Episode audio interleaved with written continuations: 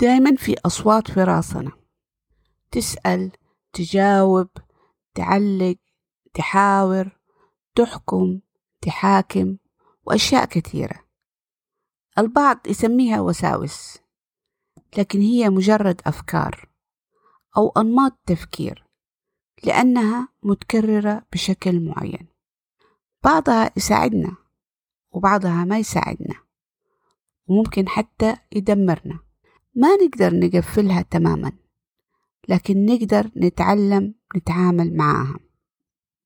استخدام الخيال وتصور أنماط التفكير بشكل شخصيات ينمي فينا وعي باتجاهات تفكيرنا ويساعدنا نفهمها ويسهل لنا التعامل معها وبالتالي نوجهها بالشكل اللي يساعدنا نفكر بشكل أفضل فنعيش حياتنا بشكل أفضل. أنا اسمي بيبة وحكلمكم عن مين بيهرج فروسنا. وكيف نتعامل مع هذه الشخصيات؟ بدنا أول نبدأ نبني فريق أبطال الدماغ ونتعرف على الشخصيات اللي بتواجههم ويحتاجوا إنه يتغلبوا عليها. خلوا بالكم هذا برنامج لتحسين وتمكين التفكير. مش لعلاج أي مشاكل نفسية. الشخصية الأولى شخصية سراج هل تلاحظوا كيف إنكم ممكن تكونوا جالسين سواء لوحدكم أو مع ناس وفكركم يودي ويجيب تكون مثلا بتتفرج على التلفزيون لكن بتفكر بكرة لازم تكلم أحد في الشغل على موضوع معين. بعدين ممكن هذا الموضوع يذكرك بحاجة تانية. وممكن بدون سبب. فكرك راح يتذكر موقف حصل قبل سنة وبعدين يرجع ينط لحاجة تانية. دماغنا قدرته على الانتباه محدودة. بالتالي في دايما نوع من الاختيار. ما يقدر يركز على كل شيء. ويكون في تنقل مستمر. تخيلوا إنه في راسنا في شخصية اسمها سراج. هذا أول شخصية في فريق أبطال الدماغ اللي حنتخيله. سراج معاه عدد محدود من الكشافات. يوجهها يمين شمال. لأشياء في المستقبل أو في الماضي. أي اتجاه. وإحنا نقدر نوجهه ونخليه يوجه الكشافات اللي عنده. مثلا أنا أقرر إني أقرأ كتاب. فأخلي سراج يوجه كشافاته على الكتاب. قررت أتفرج على التلفزيون أو أشوف موضوع على الجوال. بخلي سراج يوجه كشافاته على التلفزيون أو الجوال.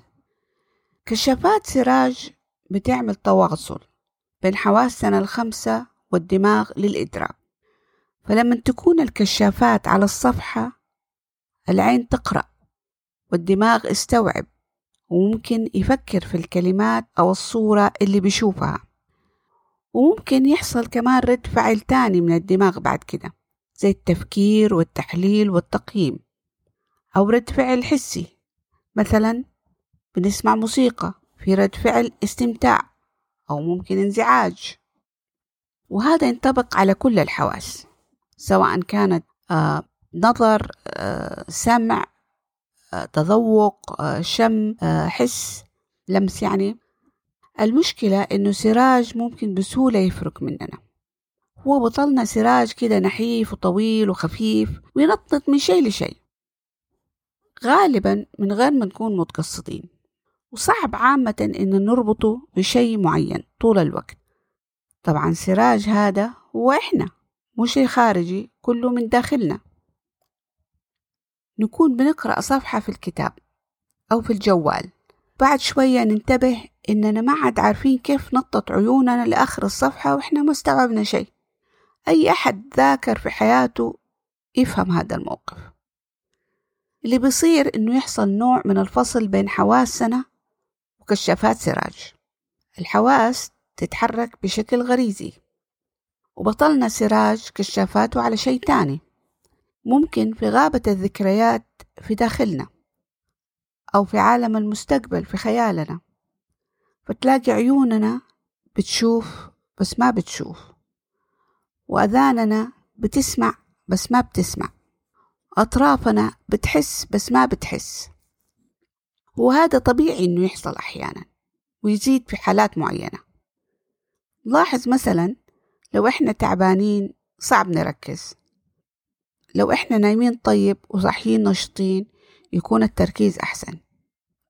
إجمالا ما نقدر نوقف سراج عن الحركة تماما وغالبا بنقدر إنه إحنا نحقق الغرض من غ... وهو بيتحرك برضو لكن لما تزيد الحركة بتصير مشكلة. إحنا ممكن نخفف حركة سراج شوية بالإدراك والتوجيه المتعمد. ليش؟ عشان نقدر نوجه طاقتنا في الاتجاه اللي إحنا نبغاه. هو بعض التحرك ما في مشكلة لكن لما نزيد يخلينا ما نقدر نحقق الهدف اللي إحنا نبغاه. وكل شيء في حياتنا معتمد على توجيه انتباهنا. سواء كنا نبغى نتعلم شيء أو ننجز أي موضوع صغير أو كبير أو إننا فقط نستمتع باللحظة. الشيء الثاني إنه انتباهنا له تأثير كبير علينا من نواحي تانية. أنتوني روبنز الشخصية المعروفة عالميا في مجال تطوير الذات عنده عبارة مشهورة. Energy flows where attention goes. يعني طاقتنا تنساب في الاتجاه اللي انتباهنا يروح له. ما أقصد هنا الطاقة بالمعنى الروحاني هذا موضوع تاني.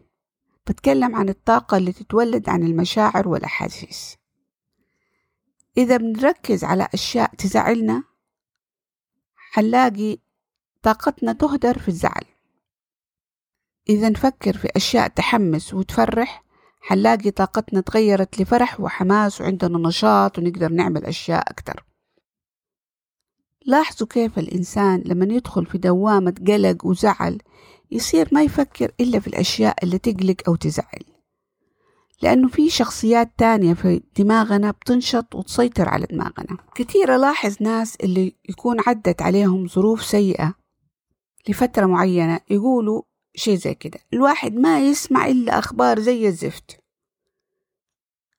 السنة الماضية العالم كله مر بظروف استثنائية. طولت وناس خسروا أحبة وناس خرجوا من شغلهم أو فلسوا. العبارة هذه صارت متكررة. ما في أخبار طيبة. ما في غير أخبار تقلق وتخوف. وكل شوية ناس يحطوا أشياء عجيبة في السوشيال ميديا. هو في أخبار طيبة؟ طبعا دايما في. بس الناس في ديك الفترة صارت ما بتحط انتباه عليه. كأنه الناس صارت ما تلاحظ إلا الأشياء المقلقة والمخيفة والمزعجة مرتبط بها إلى حد ما. صار في غضب بينفجر في أماكن كثيرة بشكل عجيب. طبعا هذا كله مفهوم. وظروف الحياة ما هي تحت سيطرتنا. لكن عشان ما ننجرف في أي اتجاه ما يخدمنا وما يحقق سعادتنا وجودة حياتنا ممكن إنه إحنا نحاول نوجه انتباهنا. الدماغ عنده قدرة محدودة على الانتباه. زي ما قلنا سراج عنده عدد معين من الكشافات. ممكن يزيد أو ينقص عند بعض الناس. فلما نركز على شيء شوية بنعمل أثر تراكمي. أو نوع من الفلتر. مثلا لو كنت بتفكر تشتري سيارة. الفكرة في راسك فممكن جدا تلاقي إنك بدأت تلاحظي إعلانات السيارات في كل مكان. لو كنت بتخطط للسفر أو حتى بتحلم بيه ممكن تلاقيك تلاحظ كل الإعلانات والأخبار عن السفر. وهكذا أي موضوع. الشخصيات والأصوات اللي في راسنا تشتغل مع بعض كفرق. فاللي نبغاه إنه سراج يتصاحب مع الشخصيات اللي تساعدنا. يعني صحبة تكون صحبة خير ويفضل مع فريقه فريق أبطال الدماغ ويتعامل مع الشخصيات التانية فقط بالقدر المطلوب. لأنه كل الشخصيات اللي في راسنا هذه لها دور ما نقدر ننكره. وحنشوف كيف الأدوار هذه. لكن إحنا نقدر نقرر مين نبغى يكون مجلس الإدارة لدماغنا اللي هو فريق أبطال الدماغ ونقرر كيف نستفيد من أصوات كل الشخصيات الأخرى. أول خطوة نوجه انتباهنا في الاتجاهات اللي إحنا نقررها. وما نخلي سراج يتوه ويفضل داير كده بدون توجيه. لأنه كده ممكن يخطفوه الشخصيات التانية. إحنا نبغى يفضل في فريقنا. هنا الخيال فعلا ممكن يساعدنا. نمشي على هذه الخطوات الأربع أول خطوة القرار والنية. نقرر حنركز على إيه. القرار والنية مرة مهم. أحيانا كثيرة الواحد ممكن يقول يبغى أعمل حسابات ولا أشوف هذا الموضوع. لكن لما يكون موضوع نعتبره ممل نصير كأنه أحد بيسحبنا سحب. أنا ما بتكلم هنا عن الحماس هذا موضوع لسه تاني حنيجي له أنا بتكلم عن القرار. ما بنقرر إنه فعلا أبغى أنا أوجه انتباهي نحو هذا الموضوع. تبغى تشوفي هذا الموضوع شوفيه. ما تبغى تشوفيه لا تشوفيه. تبغى تذاكر ذاكر. قرر تذاكر. ما تبغى تذاكر قرر البديل.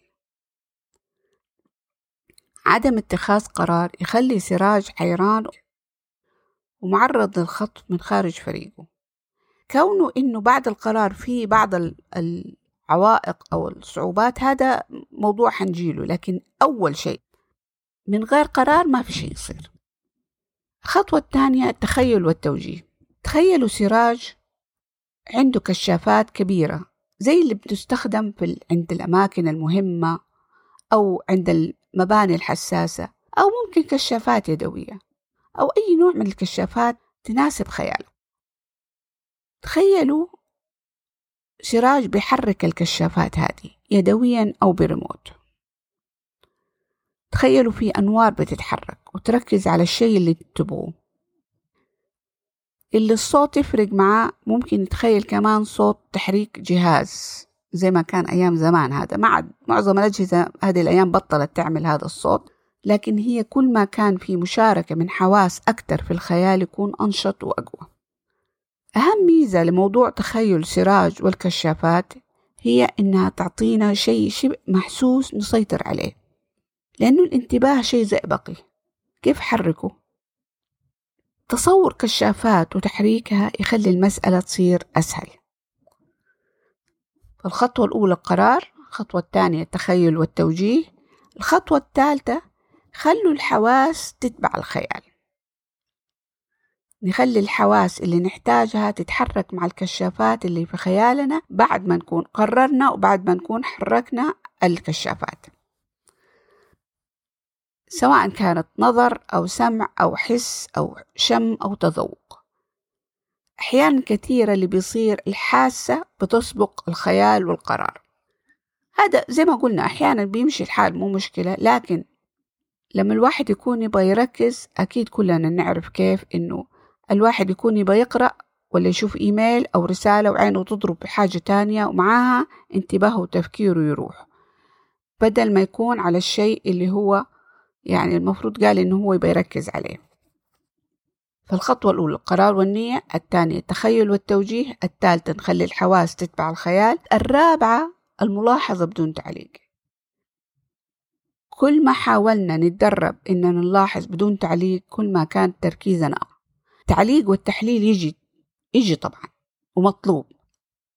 لكن نحاول نخليه يجي بعد انتهاء الملاحظة. فتصير هذه الخطوات الأربع الخطوة الأولى قرار والنية الخطوة الثانية الخيال والتوجيه الخطوة الثالثة نخلي الحواس تتبع الخيال الخطوة الرابعة الملاحظة بدون تعليق. كل ما تفكيرنا يروح لشيء تاني لا نعصب ولا نزعل فقط بهدوء نتخيل سراج وتحريك الكشافات إما يدويا أو بريموت عشان نرجع للموضوع اللي نبغى نركز عليه. التمرين على الخطوات الأربع على أشياء صغيرة ممكن يساعدنا نهدي السراج ونصير متمكنين أكثر في توجيهه يعني توجيه الانتباه. سراج أول شخصية في فريق أبطال الدماغ اللي نبغى نبنيه مع بعض. في الحلقات الجاية حأقدم لكم شخصيات أخرى. أرجو أنه هي تساعدنا جميعا في عملية إدارة وتحسين التفكير. وبس هذا اللي عندي. تقعدوا بالعافية.